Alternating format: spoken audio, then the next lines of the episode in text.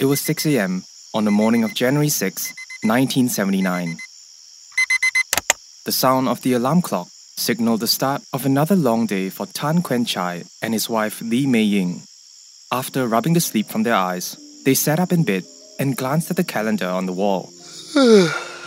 Without delay, they got dressed, fueled up with a quick breakfast, and headed to the nearby car park where their trusty minibus was parked.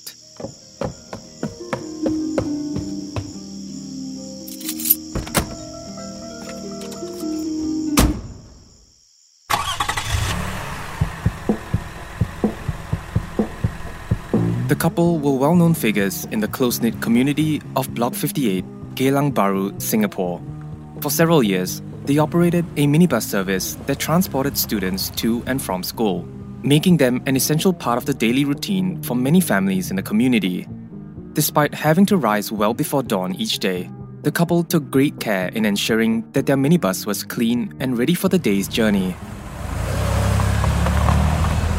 The couple were not only responsible for safely transporting other children to school, they too also had four children of their own to take care of. Their children ranged from 5 to 10 years old. Three of their boys were enrolled at Bendemeer Road Primary School, while their youngest, a 5 year old daughter, attended a nearby PAP kindergarten. The Tan children had grown accustomed to their parents' early morning routine and the familiar sound of their minibus starting up downstairs. And because they didn't need to be up at the crack of dawn for school, they often slept in and woke up later than their parents. However, their mother, Lee Mei Ying, always made it a point to call home at approximately 7:10 a.m. to check in on her children and make sure they were up and ready for their day. It was a routine that the family had established long ago, and it helped to ensure that the children were punctual and prepared for school each day. For Miss Lee, a concerned mother, the routine might have even provided some reassurance that her children were safe.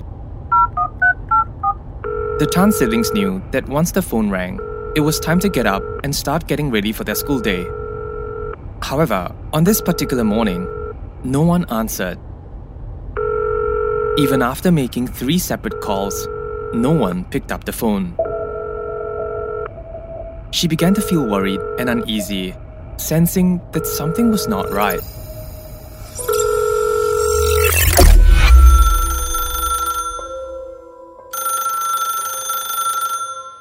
Desperate to ensure her children were safe, she reached out to one of her neighbors for help. Sensing the urgency in Mrs. Tan's voice, the neighbor immediately agreed to help and went to knock on the door of the Tan's flat. However, no one came to the door. Mrs. Tan got on the phone once more and urged her neighbor to try again. The neighbor's knocks echoed through the house, loud and persistent, but there was still no answer. Mrs. Tan could hear the loud knocking through the phone call. The silence that followed was deafening, and Mrs. Tan began to fear for the worst. But her fears would soon become a reality, a reality that would forever change the course of their lives.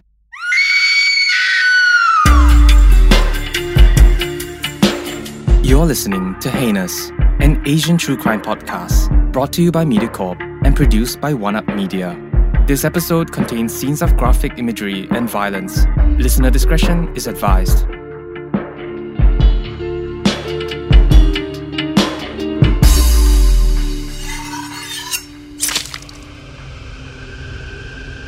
It was just before 10 a.m. on the 6th of January 1979. Mr. and Mrs. Tan had just completed the school drop off and were now racing back home.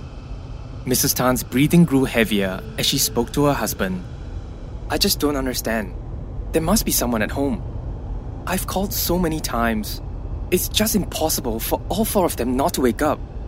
With his eyes glued to the road, Mr. Tan said, They must have woken up early and had already left for school. Let's not panic. We'll see when we get home. As the minivan pulled into the parking lot, Mrs. Tan could not wait any longer. She hurriedly opened the vehicle's door and dashed towards the stairs, her heart racing with fear and worry. Her husband quickly followed suit, trying to keep up with her, but she was already several steps ahead. The climb up the stairs felt like an eternity. With every step, Mrs. Tan's anxiety grew stronger. When they finally reached their door, Mrs. Tan's hands were trembling as she fumbled with the keys to unlock the door. As soon as she got it open, she shouted out her children's names, hoping to hear their voices in response. But the house was eerily quiet, nothing except for the sound of her own voice echoing in the empty space.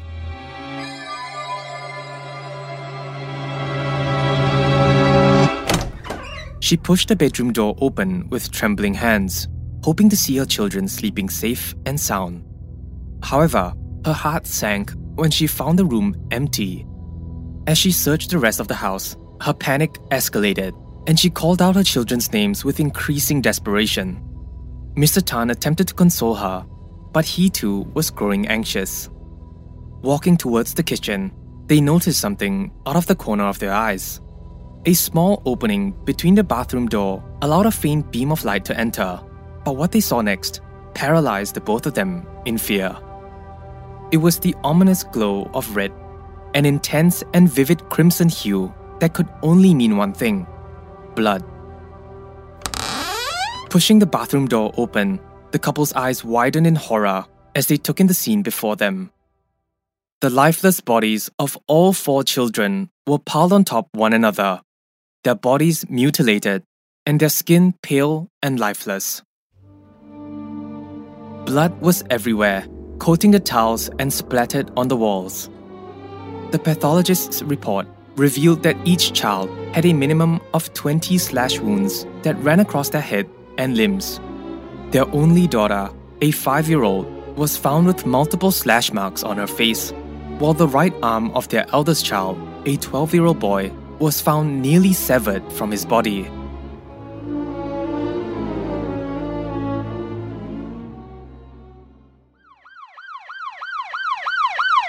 In no time at all, the police arrived at the scene and immediately began to investigate.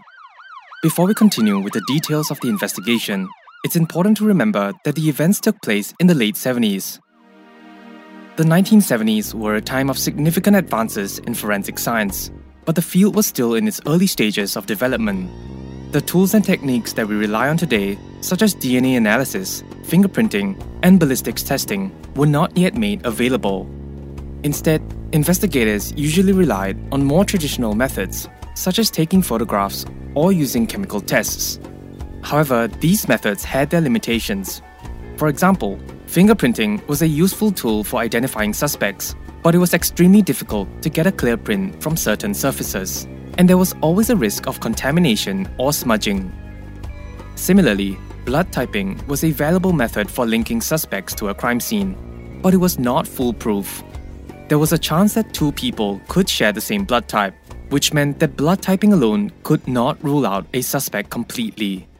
As a result, investigators had to rely on their training, intuition, and experience to solve the crime.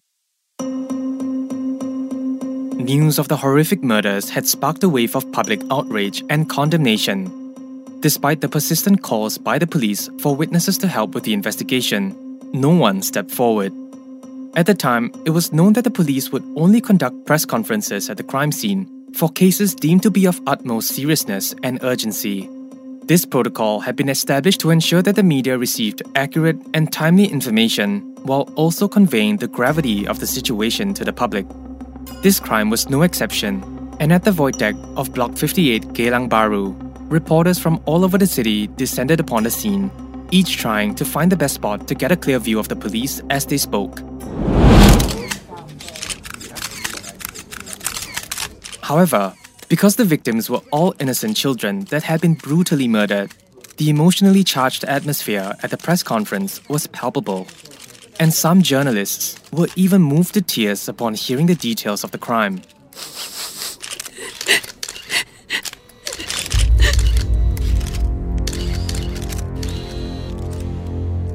The investigation into the murders was conducted by the Criminal Investigation Department. Although they did not establish a definitive motive behind the killing of the four children, they did acknowledge the possibility of the killings being motivated by revenge. And here's why. The police concluded that the murders were premeditated, which means that the killer or killers had planned this for some time and had taken great care to avoid leaving any incriminating evidence behind. During the search of the crime scene, the police found that the area had been meticulously cleaned. Bloodstains were found in the kitchen sink, which suggested that whoever committed the crime had taken the time to clean up after themselves before leaving the flat. Additionally, the two murder weapons, a chopper and a knife, believed to have been taken from the kitchen, were missing from the scene. Since the killings were premeditated and a thorough attempt was made to eliminate the evidence, police also could not dismiss the idea of a robbery. During the 1970s, Singapore was plagued by a high number of violent robberies. These crimes were characterized by brutal and senseless acts of violence, often resulting in the loss of life or severe injury to victims. For instance, in 1971, a group of 10 men brutally murdered a 55 year old businessman and his two employees to steal 120 gold bars worth $500,000. Similarly, in 1972, on the morning of Singapore's National Day, a 42 year old wine shop owner was shot and killed by two men who were attempting to rob him. These incidents paint a clear picture of the dangerous and volatile environment that existed during this period. Additionally, these crimes were later proven to be premeditated and well planned. Considering the severity of the crimes and the frequency at which such violent robberies were taking place, it is reasonable for the police to have presumed that the murder of the four children could be a case of robbery. If the motive behind the crime was robbery, it had been executed flawlessly. There was almost no evidence left behind that could be used to identify the culprit. However, as more evidence was uncovered at the scene of the crime, officials began to have reservations about the initial assumption that the motive behind the murders was related to theft or the intention to steal. For example, investigators found no signs of forced entry, suggesting that the killer was either let in by the children or had access to a key to enter the flat. This meant that the killer may have known the family or the children personally, making it easier for them to enter the flat undetected. This indicated that the crime would have been conducted by someone known to the Tan family, such as a relative, family member, or close acquaintance. It seemed highly unlikely that the culprit was a complete stranger. However, as they checked the valuables in the house and consulted with the Tan family, they found no evidence of any missing items or signs of ransacking in the flat. This raised a perplexing question for the investigators. Why would someone walk into the flat, brutally murder four innocent children, and take nothing if robbery was their primary objective? Surely something was missing here.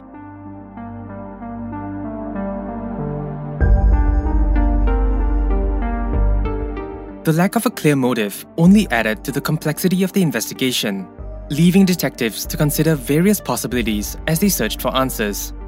This led the police to investigate the personal lives of the victims and their family members in more detail, looking for any potential motives or suspects who may have had a grudge against the family.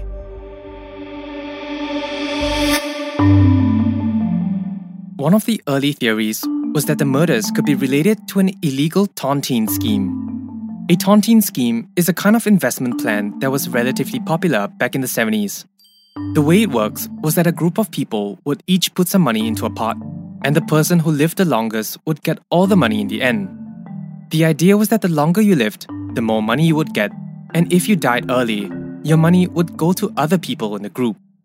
Sometimes people would cheat and try to get rid of other members of the group, so they could get more money in the end. Mrs. Tan's brother even spoke to the media about this idea, suggesting that the family had participated in such a scheme and that it could have led to the murders. The police quickly pursued multiple leads in this direction, talking to people who participated in the scheme and collecting proof related to potential financial disagreements. But despite this, the theory did not lead to any conclusive evidence or any leads.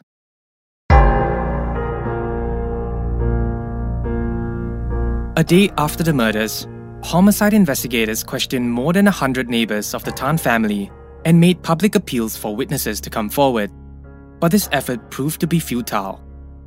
There were a couple of potential leads in the investigation, however, one of which involved residents claiming to have seen the youngest child, five year old Tan Chin Nee, struggling with a man from another block.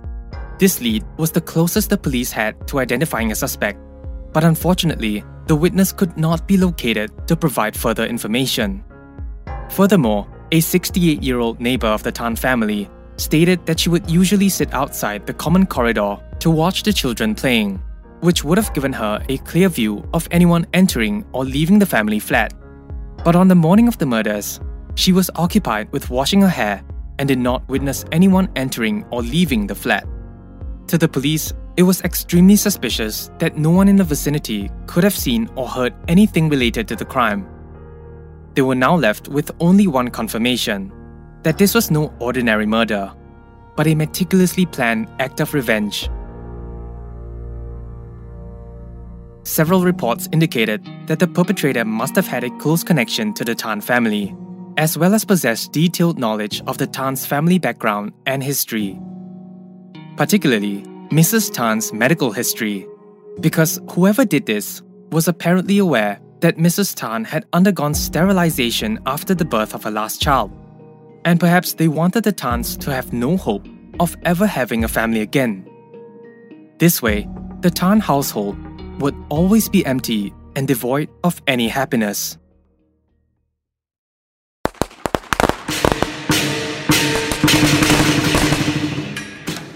Two weeks after the horrific murder, a mysterious Chinese New Year greeting card arrived at the family home. The card portrayed cheerful children playing which only emphasized the heartbreaking reality that the Tan's own children were taken away from them in a brutal manner. However, it was what was written inside that left the couple speechless. The sender of the card had referred to the Tans by their nicknames, Ah Chai and Ah Eng, and wrote this message inside Dear Ah Chai and Ah Eng, now you can have no more offspring. Ha ha ha. Sign The Murderer. That's coming up in the next episode. Thank you for tuning in to this episode of Heinous, an Asian true crime podcast brought to you by MediaCorp and produced by One Up Media. If you would like to share some feedback or suggest other cases that you would like us to cover, head on down to our website at asiantruecrimepodcast.com. This episode was researched, produced, and written by Yo Guang Jin with audio engineering by Ethan Sam. Special thanks to executive producers Danny Cordy and Barry Toh from MediaCorp. We hope to see you again soon in the next episode of Heinous.